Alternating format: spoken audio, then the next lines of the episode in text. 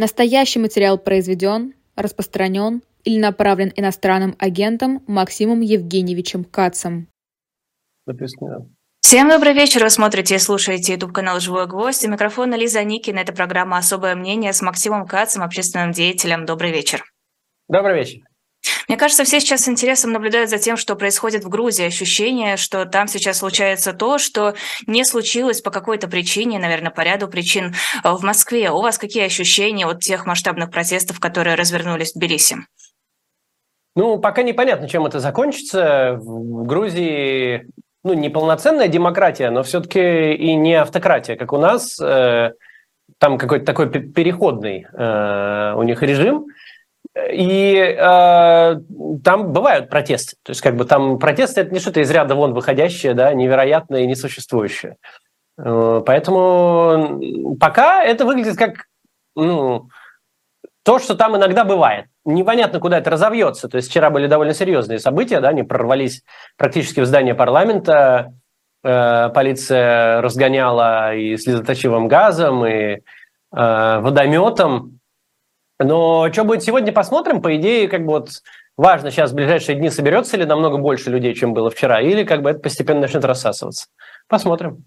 Вопрос, чем изначально был мотивирован этот закон об иностранных агентах? Действительно ли, на ваш взгляд, это что-то, пришедшее из России под влиянием России? Это мы хотели вчера видео записывать, но так как мы не смогли разобраться, то мы не стали видео записывать. Совершенно непонятно, что вдруг они решили принять там закон об иностранных агентах. Грузия совершенно не Россия. Там в Конституции записано, что они движутся в Евросоюз. У нас в Конституции тоже много чего записано. Во-первых, такого у нас там все-таки не записано. Во-вторых, там, не знаю, президент выступает против закона, там и имеется... какая-то живая политическая жизнь, есть какие-то медиа свободные, правда, я не знаю, насколько сейчас там телевизор-то вроде там зачищали, там был оппозиционный телеканал целый, но вот он, по-моему, я точно не знаю, в каком он сейчас состоянии пребывает, но зачем вдруг понадобилось принимать закон об иностранных агентах? У нас его принимали против движения «Голос», про которое хотели сказать, что оно, наблюдает за выборами неправильно и по заказу Запада. Зачем принимать в Грузии это дело? Кто там у них по заказу Запада что делает, совершенно непонятно. То есть это какое-то движение без понятного смысла. Конечно, это действительно похоже очень на кальку с российских законов, но непонятен политический смысл. То есть что именно они хотят этим законом добиться. Вот мы пока разобраться не смогли, поэтому видео делать не стали. Вот у нас сегодня поздний выход видео.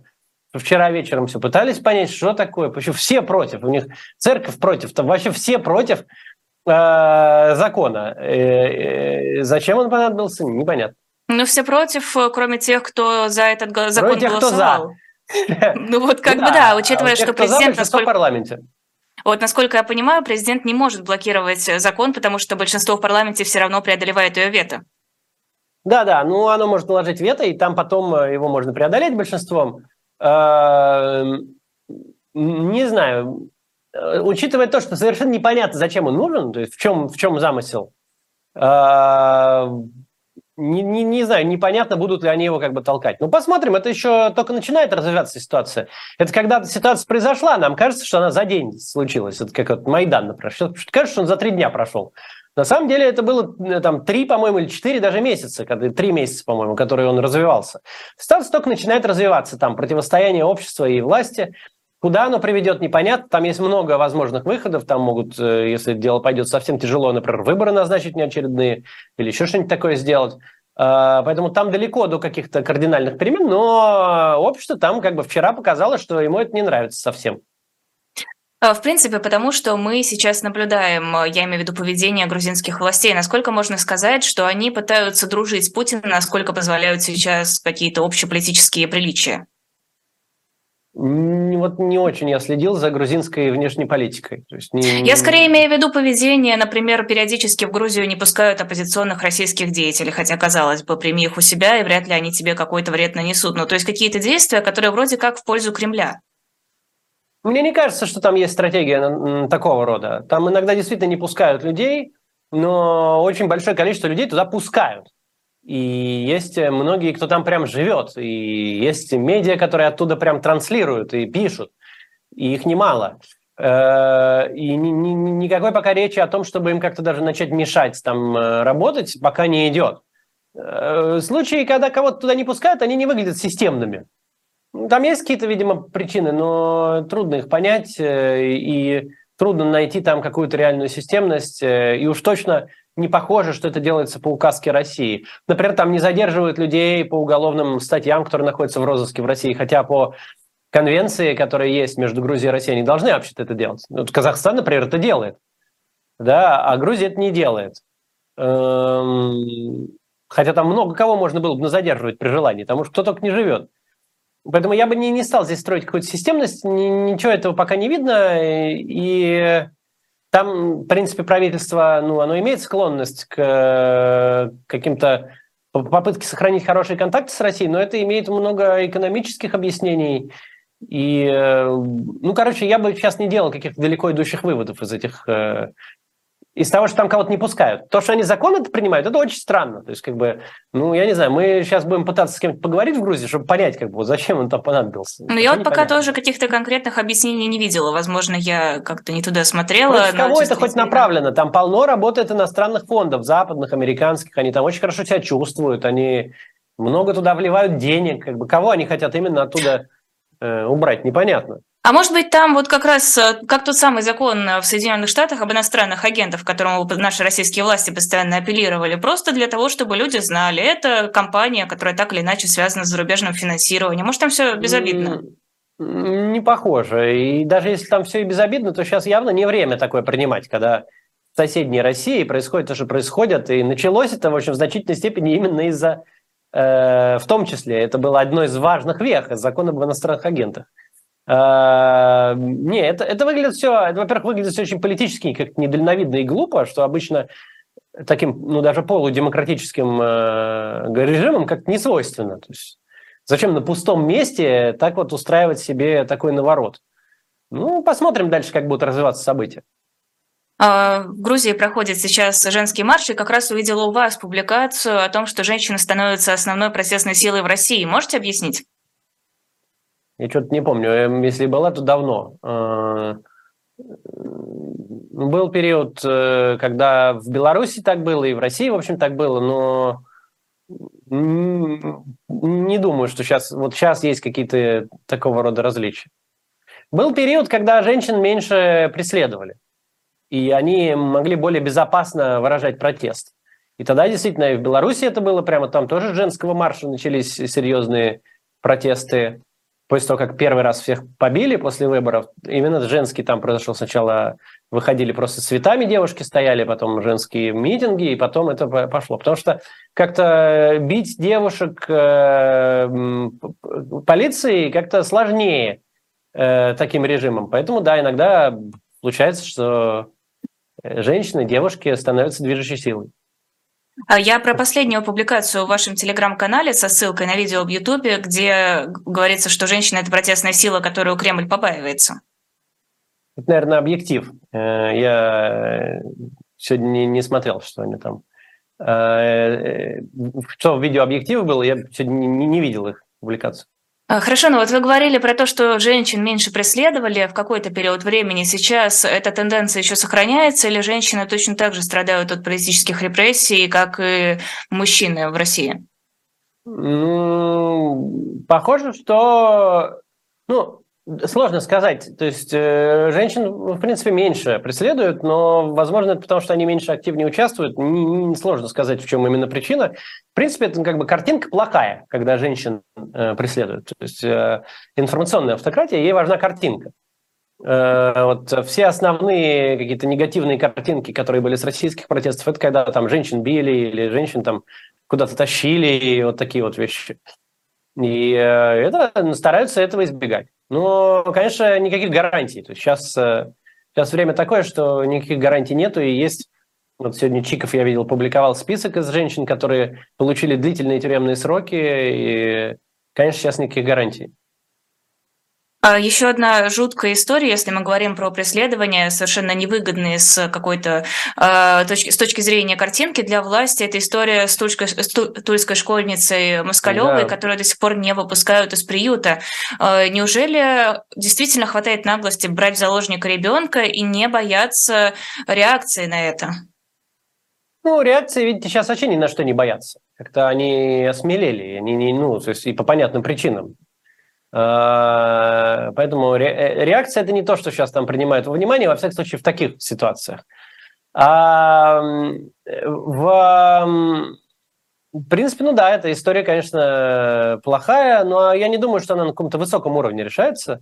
Думаю, что это какая-то местная заварушка, которая вышла на высокий уровень, и никто просто не вмешивается, потому что сейчас, то есть если бы это мы были там, лет 5 назад, то, конечно, выход такого...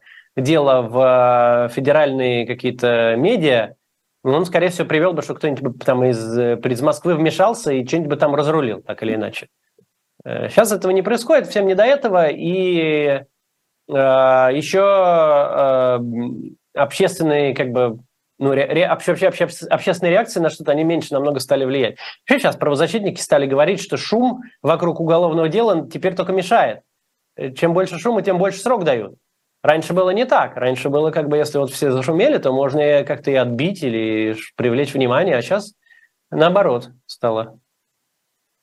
Вы сказали про то, что если бы раньше эта история вышла в какой-то в широкие круга, на нее бы обратили внимание. Сейчас почему не происходит это? Потому что больше не осталось инструментов коммуникации между обществом и властью? Или потому что власть просто уже не обращает на это никакого внимания? Я думаю, и то, и другое, и инструментов коммуникации меньше, и внимание обращать менее понятно для чего. То есть они же уже совершенно пошли в разнос. Когда идет война в Украине, когда людей просто убивают ни за что и ни зачем, причем и украинцев, и россиян, мобилизованных на фронте, то какая-то вот такая история, она, ну, вряд ли привлекает большое внимание и вызывает для них большую какую-то опасность. Поэтому, ну, люди там предоставлены системе просто, и вот этим вот... низшим ее уровнем, которые просто делают, что хотят. И управы на них никакой не видно в данный момент. Звучит так, словно те, в чьих руках находится власть, полностью потеряли контроль над происходящим. Ну или не полностью, но во всяком случае близко к этому. Нет, контроль почему сохраняется? Просто это не та история, где они этот контроль будут применять. Это для них мелкая ситуация, не представляющая больших опасностей и не представляющая большого интереса. Да, но это ведь совершенно отсутствие каких-то мыслей о будущем, ощущение, что им совершенно не важно, как выглядит фундамент здесь, для них важна только война и то, что происходит вокруг нее. Да, это, конечно, одно из свойств ситуации, что планирование на несколько дней вперед сейчас, уже даже не на несколько месяцев, уже на несколько дней, то есть действительно вряд ли кто-то думает, что будет через год. Ну, в любом случае, если кто-то думал бы о том, что будет через год, то вряд ли именно этот сюжет был бы у него во главе угла. То есть получается, что в принципе любые социальные вопросы значение потеряли не просто на период войны, а как бы глобально, вот для власти их больше не существует? Я не знаю, мне сложно влезть с ним в голову, но у них точно есть много других, более опасных для них и более глобальных проблем, нежели ситуация с школьницей в Тульской области. Поэтому, опять же, и инструменты давления уменьшаются, потому что как бы когда-то это был бы скандал, все бы о нем говорили. А сейчас это одна из ситуаций, из каких-то десятков ситуаций, которые происходят за день, и не самая ужасная среди всех. Тут в дом попали ракеты, тут убили пленного, застрелили, тут еще что-то. Ну, и в этой как бы линии событий не такое большое общественное внимание привлекается сюда. И, соответственно, для них это не несет таких политических рисков, как раньше. Они меньше на это реагируют. К сожалению, такой механизм. Видела тут результат социологического исследования, согласно которому вот это вот количество голосов, которые выступают за то, чтобы поскорее война прекратилась, это не с позиции «это было ужасно, нужно это прекратить», а с позиции «да, она должна прекратиться, но на условиях России. Мы там не согласны возвращаться к границам 91-го года, мы хотим, чтобы вот просто, вот, ну вот как есть сейчас, наверное, ну мне кажется, что примерно так это стоит интерпретировать, вот как есть сейчас, просто прекратилось, чтобы больше не было вооруженного конфликта. Как думаете, насколько эти данные заслуживают доверия? Ну, во-первых, я не видел исследований мотивов людей, что они там говорят и почему. Во-вторых, я, конечно, не думаю, что есть в России какое-то значимое количество людей, которые выступают за возвращение Крыма. Я думаю, что значимого числа людей таких в России нет. И восстановление Украины в границах 91 года, я не думаю, что есть значимая какая-то сила россиян, которые бы за это выступали. Это вполне возможно. Значит, что касается остановки войны, я думаю, что люди, выступающие за остановку войны, если там поисследовать повнимательнее, что они реально хотят, я думаю, что им по большому счету все равно. Вряд ли их сильно интересует, где будет Донецк с Луганском. Донецк с Луганском вообще никого не интересует. Что там происходит? Какие там банды правят? Где там границы расчерчены? Мне кажется, что процент людей, которых это волнует, очень небольшой. Ну, конечно, есть какие-то люди, которые там Новороссия, вот это вот все верят в это, но их немного. Процент людей, которые там про Крым будут беспокоиться, он повыше. Однако, если выйдет завтра Путин и скажет, что, уважаемые граждане, для того, чтобы устроить мир во всем мире и победить НАТО, нам надо вернуть Крым или сделать его независимым, то я думаю, что эти люди спокойно это примут. То есть не видно какого-то прям сантимента по поводу этих всех территорий. Конечно, но если так спрашивать, вы за то, чтобы проиграли или выиграли? Ну да, выиграли тогда, конечно. Ну вот как-то так будут люди отвечать. Но думаю, что это бы скорее такой пофигизм. Не очень понимаю, как это работает, ведь именно присоединение Крыма в 2014 году резко подняло рейтинги Путина, и кажется, что для людей это действительно должно быть важно, я имею в виду россиян.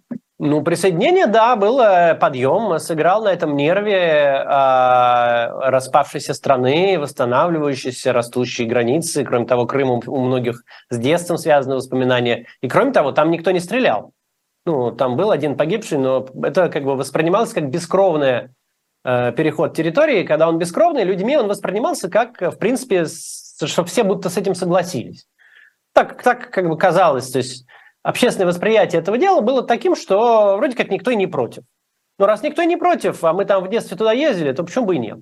Это, в принципе, все сигнализировало о том, что никто не против. Никто не стрелял, не оборонялся, не было наложено никаких серьезных санкций, не произошло никакого изменения, по большому счету, статуса России в мире, там, никто не отменил чемпионат мира по футболу, не знаю, не исключил там, из большой восьмерки исключили, но это как бы несерьезно. То есть продолжал ездить там везде Путин, в Россию продолжали ездить западные лидеры, то есть ничего не случилось. И это воспринималось людьми как, в принципе, такое относительно согласованное мероприятие. Ну, они радовались.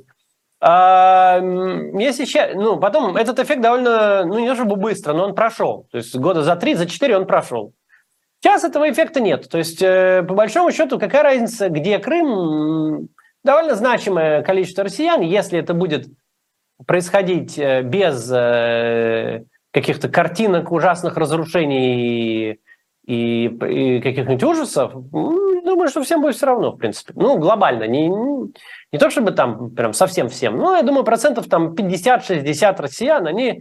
Если к ним выйдет сейчас кто-нибудь там, Путин или кто после Путина будет, и скажет, граждане, невозможно сейчас Крым удержать. Поэтому мы для того, чтобы не пострадал никто, чтобы, опять же, мир во всем мире устроить, мы оттуда выведем войска дальновидно. Думаю, что никакого шока в России это не вызовет. Разве это не будет ощущением поражения? Сложно сказать, может и будет, но вот как-то в результате потери Херсона не было ощущения поражения, хотя все думали, что будет. Ну, потому что Херсон, он как бы вот сейчас понятно, присоединился, сейчас отсоединился, а Крым-то, Крым наш. Мы сколько лет уже, 8 лет, получается, говорили, что Крым наш, а тут раз и отдадут. Может быть такое ощущение, а до этого еще далеко, вообще-то никто его не собирается отдавать, то есть... Есть очень много вариантов развития событий, и вариант, при котором Россия отдает Крым, он маловероятным выглядит. Мы не знаем, посмотрим. То есть вы спрашиваете, как отреагируют. Мне кажется, что в целом то, что видно в социологии, люди, которые говорят, чтобы надо прекратить войну, они глобально хотят возвращения к 2011 году. Чтобы опять все процветало, росло, чтобы можно было заниматься своей жизнью. А где там проходит граница, какая разница? Это, мне кажется, глобальный запрос этих людей. 8 марта сегодня, год назад, Путин публиковал свое знаменитое, ставшее знаменитым после мобилизации обращение к женщинам, в котором поздравлял всех и говорил, нет, никого не будут из запаса брать, исключительно силами контрактников мы будем вести специальную военную операцию, всем спокойно, все хорошо. В этом году он, естественно, никаких обещаний не делал, и, в принципе, ощущение, что он стал максимально неконкретным, максимально размытым, и о будущем в общем и целом не говорит. Это просто такой практичный подход с точки зрения того, чтобы не докопались? Или это правда ощущение того, что непонятно, что будет дальше? Ну, я думаю, и то, и другое. То есть ему непонятно, что будет дальше, и он выбирает такой практический подход, который позволяет делать дальше все, что угодно, ничего не обещать. Ну, действительно, вилка возможных развитий событий сейчас очень широкая, ну и глобально все, что в ней там есть, оно Путину вряд ли понравится. Поэтому как бы ну, не время для каких-то глобальных заявлений сейчас. Он их и не делает. Ну, в общем-то, да, он скинул это все на своих приближенных, которые как раз спокойно выступают с различного рода заявлениями. Да. Сейчас максимально трудно и Путину, и всей российской системе, в принципе, что-то заявлять и прогнозировать, совершенно непонятно, что дальше будет с фронтом. Наступление России, которое все так анонсировали, ждали, провалилось полностью, отбито практически полностью. И оно вообще начиналось, оно было, да, но как-то совершенно конечно, незаметно. Оно... Ну как незаметно? Вон под Угледаром сколько танков разбили и техники. Это было лобовое наступление, устроили опять, как в Первой мировой. Потеряли кучу людей, кучу техники, ничего не случилось. Есть какая-то вероятность, что что-то там произойдет в Бахмуте. Они могут, в принципе, украинцы могут оставить Бахмут. Но это очень мелкое такое изменение положения дел. То есть за него воюют с августа, то есть поэтому кажется он очень значимым. Бахмут, Бахмут. Но по большому счету это ну, там, отодвинет на несколько там, километров или десятков километров линию соприкосновения. И все. Фронт не будет прорван, ничего глобального не произойдет. Поэтому... Вот, это с одной стороны. С другой стороны, Украина никакого хода за зиму не сделала. Вот после Харьковской операции и Харьковской области и освобождения Херсона, которое, в принципе, не то чтобы было каким-то большим военным рывком, да, то есть это долгое время выдавливались оттуда российские войска и были выдавлены. Вот после этого Украина, в общем-то, только накапливает силы. И сейчас все ждут, где и как будет происходить украинский удар. И сейчас, особенно учитывая, что там от 40 до 60 тысяч натренированных в западных странах военных с натовским вооружением сейчас приехали в Украину и уже готовятся, и уже в общем-то, многие находятся вблизи линии соприкосновения, совершенно непонятно, что дальше будет. То есть как российская армия сможет сопротивляться вот такому количеству так вооруженных, экипированных украинских войск. Может, как-то получится отбить, может, не получится, и они просто будут идти как пешком и освобождать территории. Вот, и это полная неопределенность, и ни у кого нет этого понимания сейчас, потому что никогда, по большому счету, с армией вот, ну, подготовленной и вооруженной западным оружием Россия не сталкивалась. И что будет, непонятно. Поэтому, ну, какие тут прогнозирования, да? Конечно, это максимально сложно сейчас. Российский истеблишмент совершенно не понимает, что будет дальше. А вот вы сказали, провели параллели с Первой мировой войной, и, в принципе, это то, что часто сейчас можно увидеть в различных аналитических сводках. Тактика похожа на Первую мировую, и, в принципе, не используется какое-то действительно мощное современное вооружение. С чем это можно связать? Так закончилось все. Все? Совсем? Перестреляли. Ну да, что, не так уж и много было современного вооружения. Но это же стреляли просто так этими ракетами. Сегодня даже Стрелков ныл в Телеграме, что полили ракетами, а тут в Харькове уличное освещение включили. И где же этот вот возвращение Украины в 14 век? И сетовал Стрелков. Так вот, конечно, расстреляли все высокоточное современное оружие, оно улетело. И теперь остались только людские волны. Еще есть много свидетельств о проблемах вообще даже с артиллерийскими снарядами. Ну, производство в России как бы есть этого всего, но, видимо, не хватает. Поэтому, да, людские волны, какие-то танковые броски. По танковым этим броскам стреляют просто как в тире. Даже не знаю, то есть что тут. Такая вот война. Если тогда идет упор на исключительно живую силу, почему нет новой волны мобилизации? Я думаю, что это связано с выборами. В России через год очень сложные президентские выборы для Путина и для системы. Чем они сложные? Там будут сильные конкуренты? Нет, они сложные тем, что ситуация для выборов плохо подходит. Выборы – это момент, когда люди меняют все причем, и граждане, и элиты, меняют образ мышления относительно происходящей ситуации. Когда выборов нет, то есть Путин и есть, как бы ничего не сделаешь. А когда выборы есть, то это люди размышляют, а нужен ли он еще на 6 лет. Все причем, и элиты, и граждане, и вообще все. И совершенно не исключено, что граждане решат сделать, как сделали белорусы в 2020 году, накидать не тех бюллетеней. Тогда начнется большая турбулентность. Чем она закончится, неизвестно. В Беларуси она закончилась тем, что Путин спас Лукашенко, который, в общем-то, болтался там уже вообще ни на чем. Чем она закончится в России, непонятно. И вообще неизвестно... Почему он смешно? Я не знаю, неизвестно, куда все повернется. Нет, я просто думаю о том, что теперь Лукашенко должен спасать Путина, если мы говорим о каком-то равноценном сотрудничестве. Ну, может быть, на неделю он сможет обеспечить ему политическое убежище в Минске, но через неделю он свалится, если свалится Путин. Президентские выборы – это серьезно, и сейчас все больше происходящее будет именно диктоваться ими.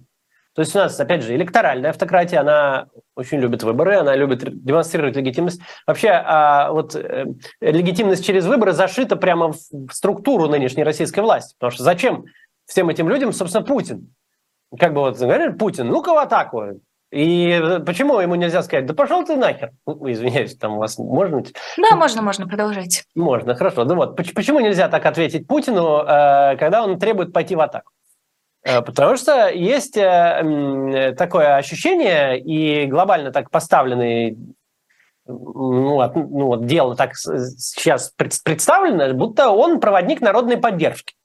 Вот у вас, конечно, люди с оружием, а у меня народная поддержка. Меня выбрали, я президент. Так что я говорю, иди в атаку, А будешь сопротивляться, посажу, и все. А если будет понятно, что его никто не выбирал, и наоборот, пришлось на штыках удержаться, то совершенно баланс будет другой. И все политические менеджеры, включая самого Путина, который, в общем-то, произрос из политтехнолога, такого времен начала новой России, все люди, связанные как-то с политическим управлением ситуацией в стране, понимают, что если с этими выборами что-то пойдет не так, то очень сильно изменится структура власти и вообще кто главный. И этого никто совершенно допустить не хочет. Поэтому сейчас будет диктоваться ситуация выборами. Максим, а в чем проблема вести военное положение и сказать, не будет выборов, мы заняты? Точно в том же, в чем и их проиграть. Потому что когда ты получил легитимность и являешься всенародно избранным президентом, причем она, в общем-то, не собственно-то и не сильно надутая. В 2018 году действительно он получил много голосов, даже в Москве. Потому что там оппозиционеры тогда бойкот придумали, никто не пришел, и он, даже в самых оппозиционных районах Москвы открыли урны, а там честно лежит 60% за ним. У него есть понятная легитимность. А как только он объявляет, что теперь я президент, потому что война идет, так люди, которые эту войну ведут, они могут совершенно спокойно ему сказать, слушай, ты вообще кто такой? У тебя срок закончился, иди гуляй, товарищ Владимир Владимирович. Вон дача, у тебя дом в Геленджике, а командовать я буду теперь, Герасимов.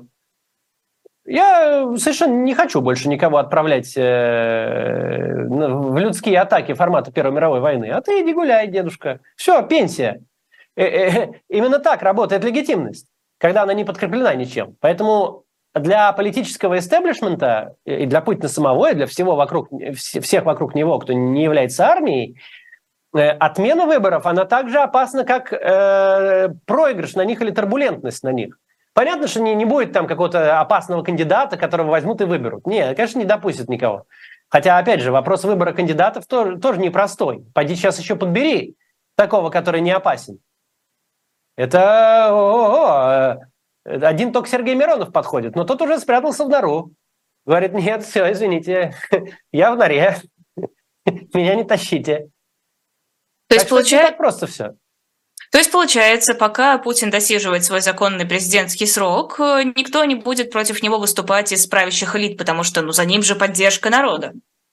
Это мы так сказать не можем, но у него есть какой-то понятный аргумент. На вопрос, ты вообще нахрен нам нужен? Ты устроил нам тут войну, у нас отобрали все яхты, или каким-то другим людям пришлось отправлять людей на смерть, вместо того, чтобы спокойно пилить себе бюджеты на оборонном в этом оборонном бюджете скрытом, им пришлось вдруг войну вести. Ты зачем нам нужен-то теперь, дядя? Сейчас на этот вопрос есть ответ. Я вам нужен, потому что меня выбрал народ. Я уйду, у вас тут Кадыров придет, или либералы всех вас перевешивают, или еще что-нибудь на столбах, или еще что-нибудь случится. А если они отменят выборы или проиграют их, то уже такого ответа не будет. Это очень важное изменение баланса сил. Люди недооценивают это дело. Мне кажется, что как раз правящую верхушку, тех, кто около Путина, не сильно волнует мнение народа и то, что этот народ голосовал или не голосовал за Путина. Мнение народа их не волнует, конечно. А вот то, что может прийти Герасимов и сказать, ну-ка, давайте все, вон у меня там взвод автоматчиков, ну-ка, пошли все нахер отсюда, извиняюсь опять, пошли все отсюда вон из Кремля, вот вон дверь, пока даем, а то сейчас там тоже автоматчик будет. Вот такого они опасаются сильно. Для того, чтобы такого не было, у них что-то должно быть свое на весах этих. Вот у того есть люди с оружием. Силовики какие-то, да, то есть еще кто-то. А у этих, у кого-то есть деньги. А у этих что есть? Непонятно. Ответ на это вот, вообще, когда вынимается вот эта вот народная поддержка, очень сильно трансформируется. Нужно что-то очень масштабное другое. Вот у Лукашенко это стала поддержка Путина. Вот он сразу было показано, что если что-нибудь не так, то мы войска введем и поддержим всегда. И все, тогда все стало ясно, что элиты успокоились, что Лукашенко останется. А тут совсем не так будет. Тут кто? Китай, что ли, помогать будет? Нет, Китаю все равно. Китай точно так же, как с Путиным, завтра будет говорить и со следующим, с Мишустиным или вообще с кем угодно, кто там появится. Китаю все равно. Так что не так все просто с выборами. Это «Особое мнение» Максима Каца. Мы сделаем небольшой перерыв на рекламу. Хочу рассказать про книжку, которая есть на shop.diletant.media. Книжка про Марию Антуанетту, вернее, это ее дневник, который был проиллюстрирован французским художником. Мария Антуанетта – это одна из самых загадочных фигур в истории Франции. Она родилась австрийской герцогиней, потом стала королевой самого могущественного королевства Европы, потом была лишена титула, заключена в тюрьму и, в общем-то, приговорена к смертной казни и обезглавлена. Книжка очень красивая. Очень нарядное, рельефное, красивое подарочное издание, и иллюстрации внутри тоже достойные. Так что заходите, shop.diletant.media, посмотрите, возможно, вам понравится. Другие книги там тоже есть, на любой вкус и цвет. Есть редкие книги в единственном экземпляре. Ну и, конечно, наши журналы тоже, не теряйте их. Журнал «Мой район», само собой, там еще тоже остается. А мы продолжаем «Особое мнение» Максима Каца, кстати, о журнале «Мой район». Что думаете о расследовании Фонда борьбы с коррупцией? Ну, я вчера в Телеграм написал, думаю, что фигня какая-то. Мне кажется, это довольно глупо. Вообще, и сам заход, то есть такая личная вендетта какая-то против Венедиктова, так это выглядит. И использование для этого, тем более, канала Алексея Навального. И аргументы, которые там представлены, выглядят довольно несерьезно. Само расследование выглядит очень слабо. То есть они ведь... Финальный вывод расследования, что Венедиктов... значит, пропагандировал или пиарил электронное голосование за деньги, которые он получил с этих контрактов, и ничего к этим выводам в расследовании не приводят. То есть они просто декларируются твердым прокурорским голосом. Кроме этого там ничего нет. Ну, я называю это твиттерским трибуналом. Да? Я вот в Твиттере пишу, всем очень не нравится, но это твиттерский трибунал. Это когда сели люди в белых пальто, и решили начать кого-нибудь судить, товарищеский суд. Ну, твиттерский трибунал теперь, не товарищеский, твиттерский трибунал строит. Ну, естественно, это ничего общего не имеет ни с какой-то антикоррупционной деятельностью, ни с какой-то адекватной политической деятельностью. Это просто какой-то бред. На мой взгляд, это глупо. А чем могут быть обусловлены эти личные мотивы, желания отомстить? Ну, там у Певчих с Венедиктовым-то есть же своя большая любовь. Венедиктов там про Певчих рассказывает, что она чей-то агент. Певчих про Венедиктова, вот, что он там на деньги мэрии пропагандировал электронное голосование. Ну, это такая личный конфликт. Но зачем в него задействовать YouTube Навального, который регулярно на «Эхо Москвы» ходил, с Венедиктовым в хороших отношениях пребывал, и это мне непонятно. Но вообще глобально ФБК давно ведет такую стратегию деятельности, оно активно прыгает на всех, кто, не то чтобы там похож, но на всех, кто выглядит адекватным, у кого есть какие-то аудитории, при этом он не провластный, потому что они хотят продемонстрировать, что только они есть. Вот есть, существует только ФБК среди всех адекватных сил в политике, а все остальные они продажные, замазанные, и, значит, как там они теперь начали, пропаганда для умных. Вот они говорят все правильно, но хотят вот вас обвести вокруг пальца, но они так умно это делают, что вы пока даже не понимаете, как. Вот это их такая концепция. То есть все, кроме них, они вот плохие. Зачем? Мне кажется, это максимально невыгодная позиция, особенно в текущей ситуации. Ну да, это максимально невыгодная, вредящая позиция. Она сейчас, казалось бы, все черно-белое. Есть люди, которые против войны, есть люди, которые за войну. И тех людей, которые не за войну, да, если кто-то в России, но молчит, или за границей выступает против войны, или в России выступает против войны, как Венедиктов, тех вообще-то надо поддерживать, а не докапываться до каких-то там мышей. Вот, у него там 3 года назад был контракт, может быть, он заработал, гад такой, 15 миллионов рублей, ух, негодяй. 17. 17, да. То есть это максимально глупо. Просто это какой-то, ну, это реально политический детский сад. То есть детский сад, трусы на лямках. Вот и все. То есть это стыдно наблюдать все. То есть когда это все выходит на канале Алексея Навального, где выходили ну, такие даже расследования, как про дворец Путина, который просто вся Россия посмотрела. То есть то, что сейчас они делают с этим каналом и от имени Навального, это просто стыдно на это смотреть. Кстати, если кто не видел, Алексей Алексеевич опубликовал свое объяснение по поводу этого расследования, где подробно разобрал, что это были за финансовые траты, но не суть. Я хочу вернуться к вот этому противостоянию внутри оппозиции. Мне кажется, это сейчас, в принципе, свойственно не только сторонникам Навального, но и многим представителям противников Путина. Вот это вот белое пальто и желание показать, что есть только мы правильные, все остальные злодеи, подлецы и негодяи. Почему нет этого объединения? Казалось бы, вот происходит война, вот Путин абсолютно узурпировал власть внутри страны репрессий. Наверное, нужно собраться силами, собраться в кулак и начать активно действовать вместе, а не грызться между собой. Сейчас глобально, кроме ФБК, все более-менее именно таких взглядов придерживаются. То есть сейчас есть довольно широкое общение внутри всех адекватных оппозиционных сил. Люди встречаются такие, которые раньше друг с другом не встречались. То есть глобально есть общее понимание, что нужно делать какую-то общую историю, нужно выходить более-менее каким-то единым фронтом, чтобы демонстрировать, что есть альтернатива и все такое. Но это всегда все разбивается от того, что ФБК не согласен ни на какие такие штуки. Мало того, как мы видели сегодня по посту Волкова, ФБК прямо говорит, что для них Венедиктов – это более важный враг, чем Соловьев. То есть Венедиктов, я, Ходорковский, для них это намного более важные цели их деятельности, чем действующая власть. Это их стратегия, да, она давно такая стратегия. Им важно всю поляну расчистить. Про меня они с 2013 года рассказывают, что я там получаю деньги у мэрии. Много получаете? Ничего не получал никогда. Вот видите, меня даже в расследовании нету в этом, потому что почему у меня там нет? Потому что я никогда ничего не получал. Тем не менее, они это с 2013 года рассказывают. Даже какой-то сайт делали, Мурзилка.ком, там было написано, что я получал подряды, не получал. В общем, это их стандартная, давняя, очень... Это кто только там у них не попадал под это дело. И Собчак, и даже Антон Долин на каком-то этапе там. Ну, а Артемий Лебедев давно, сейчас-то он, конечно, испортился, но давно. И Познер у них там не тот, и Слепаков недавно подвергался твиттерскому трибуналу. И кто только на эти твиттерские трибуналы смотрит. Потому что это их глобальная задача.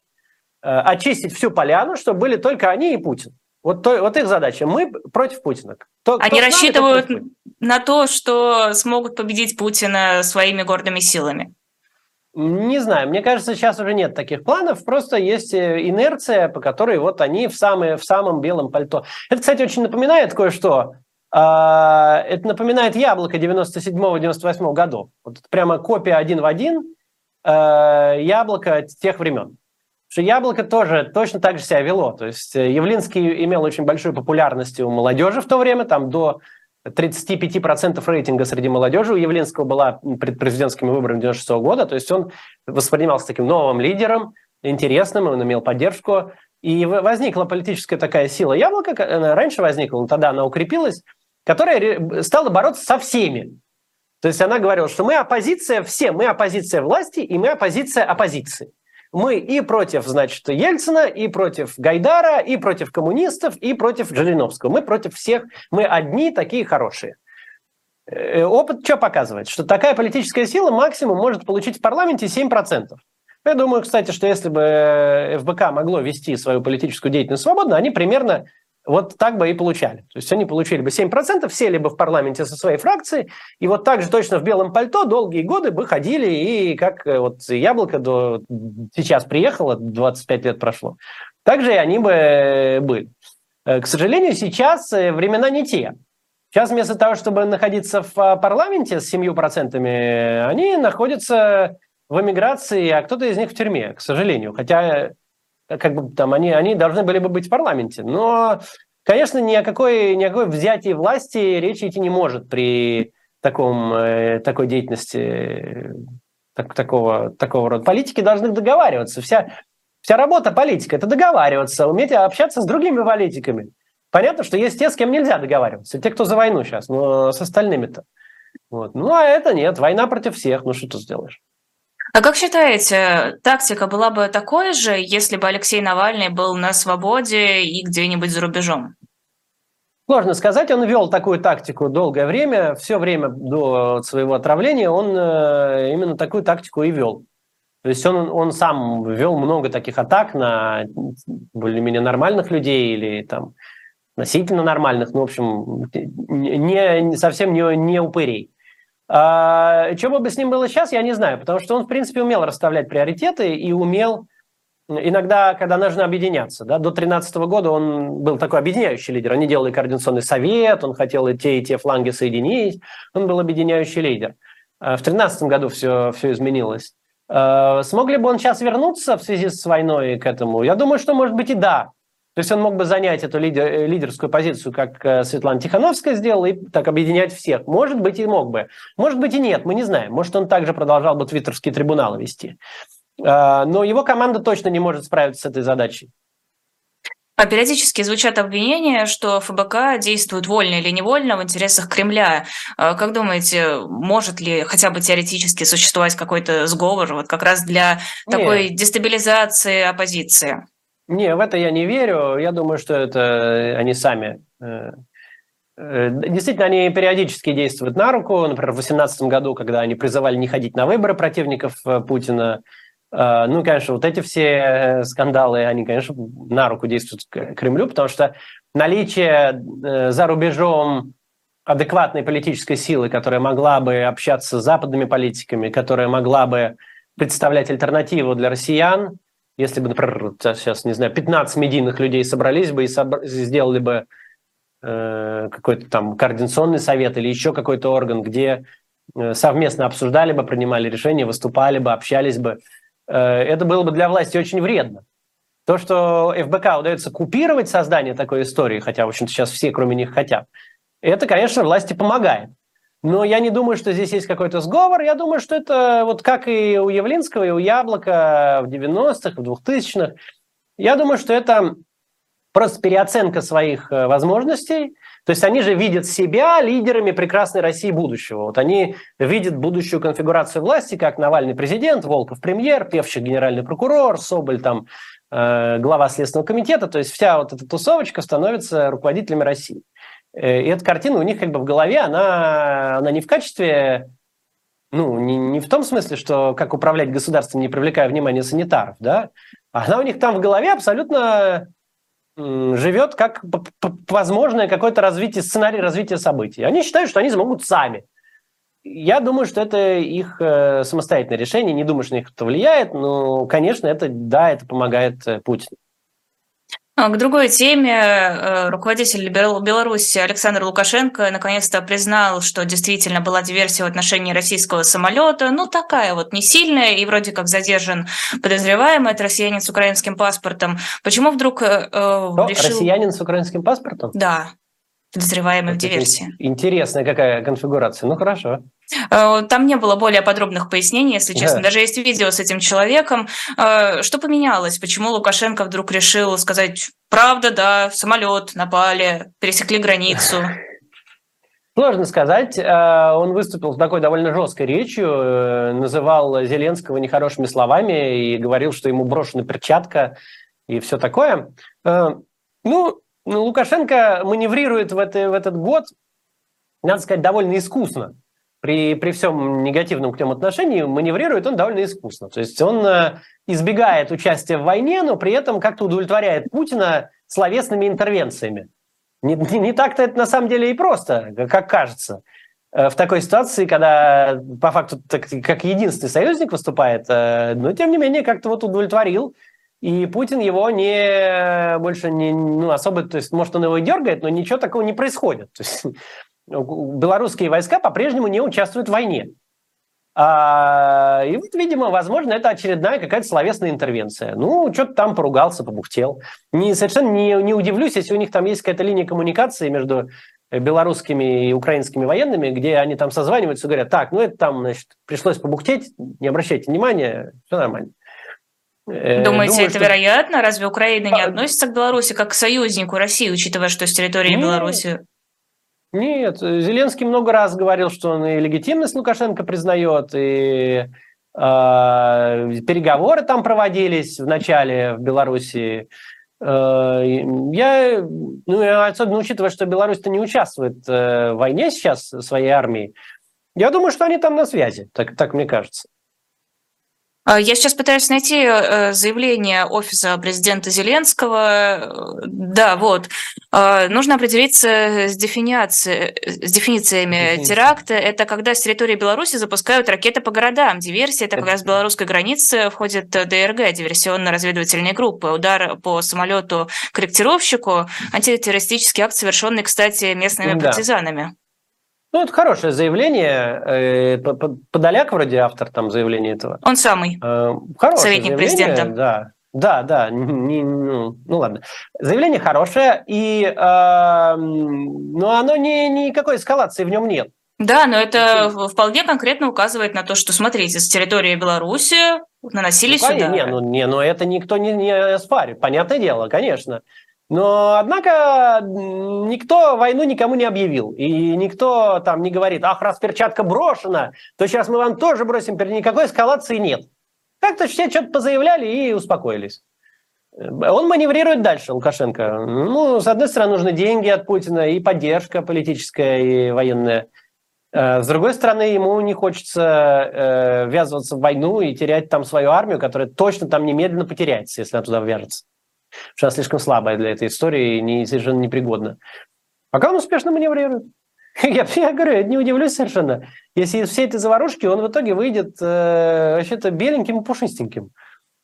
Проживет еще долгую и счастливую жизнь, оставаясь во главе Беларуси. Да, и Беларусь выйдет из этой всей заварушки в лучшем состоянии из трех основных бывших подсоветских республик. Потому что раньше казалось, что там после тех протестов и потери легитимности Беларусь там под откос полетела. А сейчас разрушений там нет, санкций там намного меньше, там много очень чего не распространяется на Беларусь.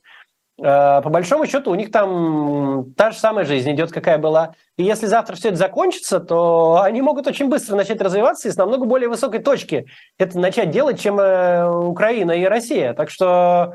Вообще-то они пока проходят эту историю довольно для себя нормально. Получается, Лукашенко-то хороший президент, правильно? Он никакой Тихановскую до власти не допускал. Уровень преступности в стране низкий, спокойно, чисто. Из всего этого, скорее всего, получится выйти сухими. Кто во всем этом виноват? Кого за это следует благодарить? Лукашенко.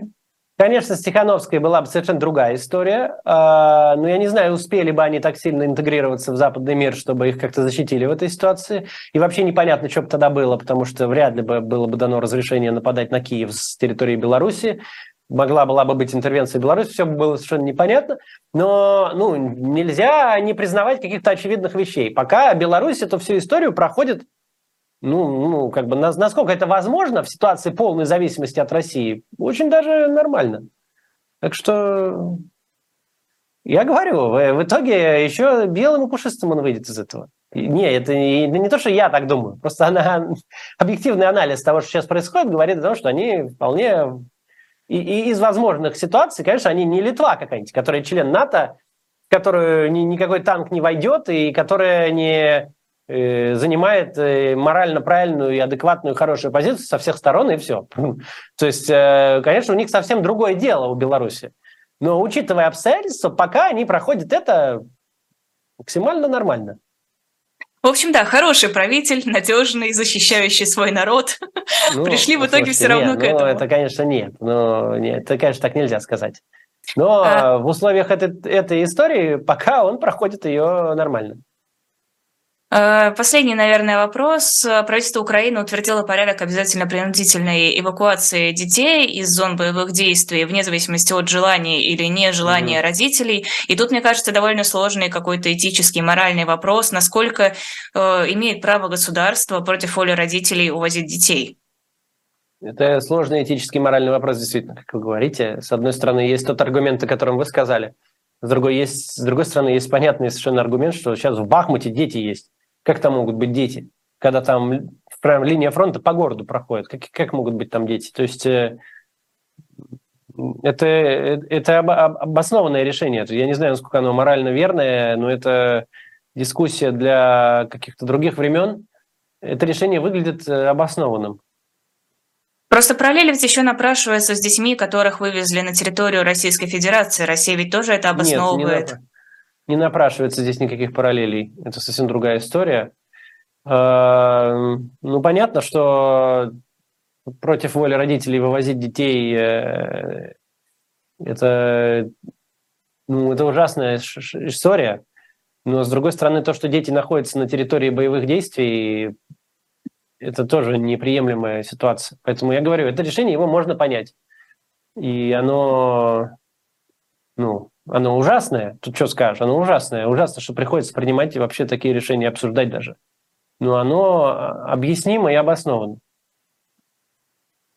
Правительство России, раз уж мы с этой темой закончили, утвердило правила выдачи добровольцам, которые воюют в Украине, различных льгот, но туда не входят по критериям, во всяком случае, бойцы ЧВК «Вагнер». Как думаете, почему? Потому что никто не собирается давать никаких льгот. Их собираются там или убить, или обратно в тюрьму упечь. А все эти россказни про то, что они выйдут на свободу свободными людьми с льготами, они так, для вербовки. Не, ну подождите, там же есть еще и те, кто пошел туда добровольно, не заключенные, которых вывезли из тюрем, а те, кто туда нанимался, контрактники. Почему бы им тоже не выдать удостоверение ветеранов боевых действий? Я не знаю, вот этот вопрос я не могу на него ответить. Не знаю. Возможно, система отторгает ЧВК «Вагнер», что в принципе наблюдается в последние месяцы. Естественно, военным эта штука не может нравиться. Что какая-то параллельная армия, которой давай патроны, снаряды, и еще как-то ее снабжай, еще, может, и медаль им там выдай, и пенсию военную. Вряд ли им это нравится. Они потихоньку пытаются это отторгать. Но это какая-то возня, которая не сильно я с ней знаком. Но это ведь тоже боевая сила, если говорить про отношение российских вооруженных сил к «Вагнеру». Это боевые единицы, это тоже оружие. Разве это плохо? Не, вообще-то это очень плохо все. Начнем с этого. С точки зрения российских вооруженных сил, я конкретизирую, если нужно такое пояснение. С точки зрения российских вооруженных сил вопрос в том, что они хотят, российские вооруженные силы. Если российские вооруженные силы хотят победить в войне, то, наверное, это имеет какую-то пользу. Но так как такого намерения за ними не наблюдается совершенно, там наблюдается намерение что-нибудь попилить или какой-нибудь выполнить указ там сверху, но не наблюдается никакого намерения там как-то успешно повоевать, то в этом случае просто конкурент за ресурс. Какой-то вылез конкурент, которому дают патроны, деньги, людей, он совершенно там не нужен для них. Думаю, что скорее как-то все это так работает. А кто-то, кроме Путина, вообще хочет победить в войне? Да я вообще не думаю, что и Путин сейчас хочет в ней победить. Путин хотел марша в Киев, как в Крым у него был, без войны. А война теперь как? У него if I ignore it, maybe it will go away, как в меме. Как в ней победишь-то? Победить в ней непонятно как. А теперь у него задача не победить в ней, а продолжать ее. Она должна продолжаться. Потому что тут аналогии с казино напрашиваются. Вот пришел, проигрался, а из казино еще не вышел. Вроде как пока не вышел, вроде как и не считается. Вдруг опять отыграешься, выиграешь. Не считай, вроде еще не считай. А вот когда вышел за дверь, все, нет больше денег. Вот примерно так, я не знаю, там какие у Путина отношения с казино, но примерно так сейчас выглядит Путин. То есть он зашел, уже проигрался, но зафиксировать свои проигрыши и сказать: да, я проигрался семье, вернуться и сказать: проиграл я все. Вот он не хочет пока, не может. То есть его задача — это продолжать играть. Ну, в этом случае продолжать войну. И он ее будет пытаться продолжать. Победить, я не думаю, что у него есть какой-то план, желание или какой-то... Это вообще все, что делает сейчас российская армия, оно ни на миллиметр не похоже на желание победить. Максим, спасибо огромное. Это было особое мнение Максима Каца. Сразу после этого эфира будет программа «Цена вопроса», так что я от вас далеко не ухожу. Но на всякий случай прощаюсь. Всем спасибо и всего доброго. До свидания.